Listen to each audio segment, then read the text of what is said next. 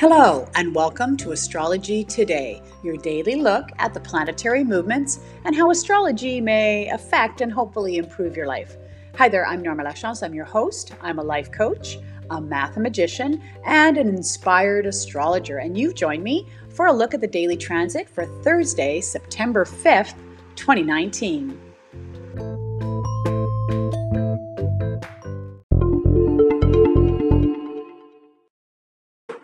Okay, well, let's jump right in and talk about first theme of today is that the moon is uh, transiting through to Sagittarius, going to be there for a couple of days, and this is this is good. This is an uplifting thing. Sagittarius, that's the archer, you know, the direction, got purpose. Uh, it's a very uplifting sign, positive sign. And so you hopefully all of us are going to have a little bit of an uplifting mood today, a bit more positive and more enthusiastic as the moon transits through Sagittarius. Of course, you Sagittarians out there might be feeling a little bit more emotional, and, and that's okay. And for the rest of us, it's going to hopefully give us a nice lift today.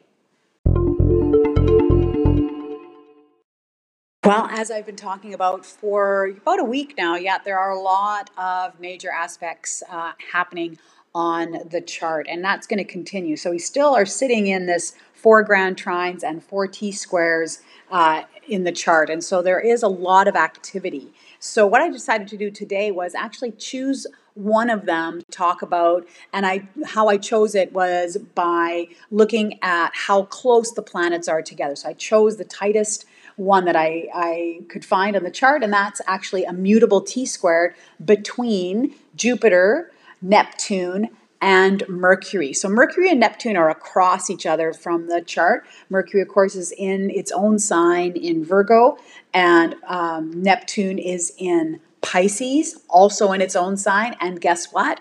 Jupiter also in its own sign in Sagittarius. So all of these planets are feeling very comfortable in their own sign.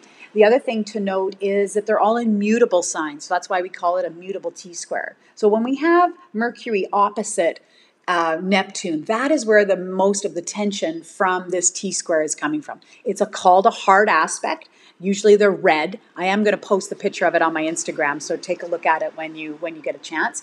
And so that create it's creating tension between Mercury and Neptune. And what this could be is remember Mercury is information, communication. Neptune tends to cloud things. And so, what could be happening here is distorted information, distorted messaging, almost like a Mercury retrograde in some ways, where communication gets a little mucky. Now, what does this? What could this mean? Like an intense filled aspect uh, in a negative sense, it could be that things are misleading. You're getting mixed messages. You're getting, you know, like I said, distorted information, especially if it's being taken seriously. On the other hand, if you try to work it in a positive way, could really access a lot of creativity, a lot of imagination, maybe some really cool, um, unique ways of communicating something may come to mind for you. So, how do we use that? How do we use it in a positive way? Well, because it's a triangle, there is that focal planet. So it's all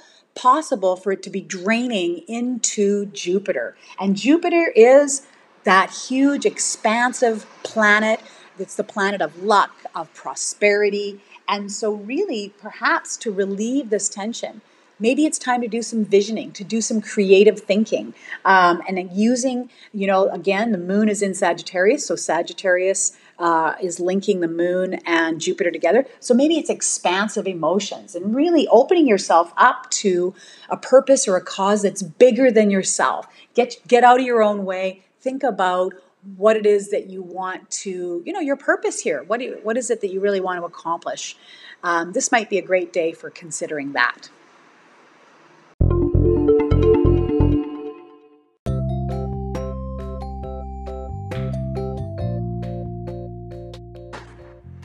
You know, I probably wonder uh, if you're thinking about the fact that uh, I don't actually zero in on specific signs. Some days I'll, you know, mention a particular birthday or I'll talk about a particular sign, but the truth is we all have all the planets in every single chart. Of course, it's all going to affect us a little bit differently, but I like to look at the patterns, and really, you're going to hear this through your sign's ears, if you know what I mean. So, through the lens of your own sign, you're going to hear what I have to say. And my invitation to you is just to see if it applies to you. It might apply to you some days more than others.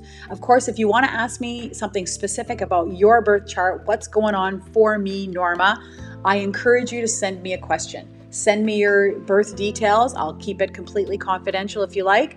I don't even need to include it in the podcast, although I would love to, because as you can tell, I love to talk about astrology.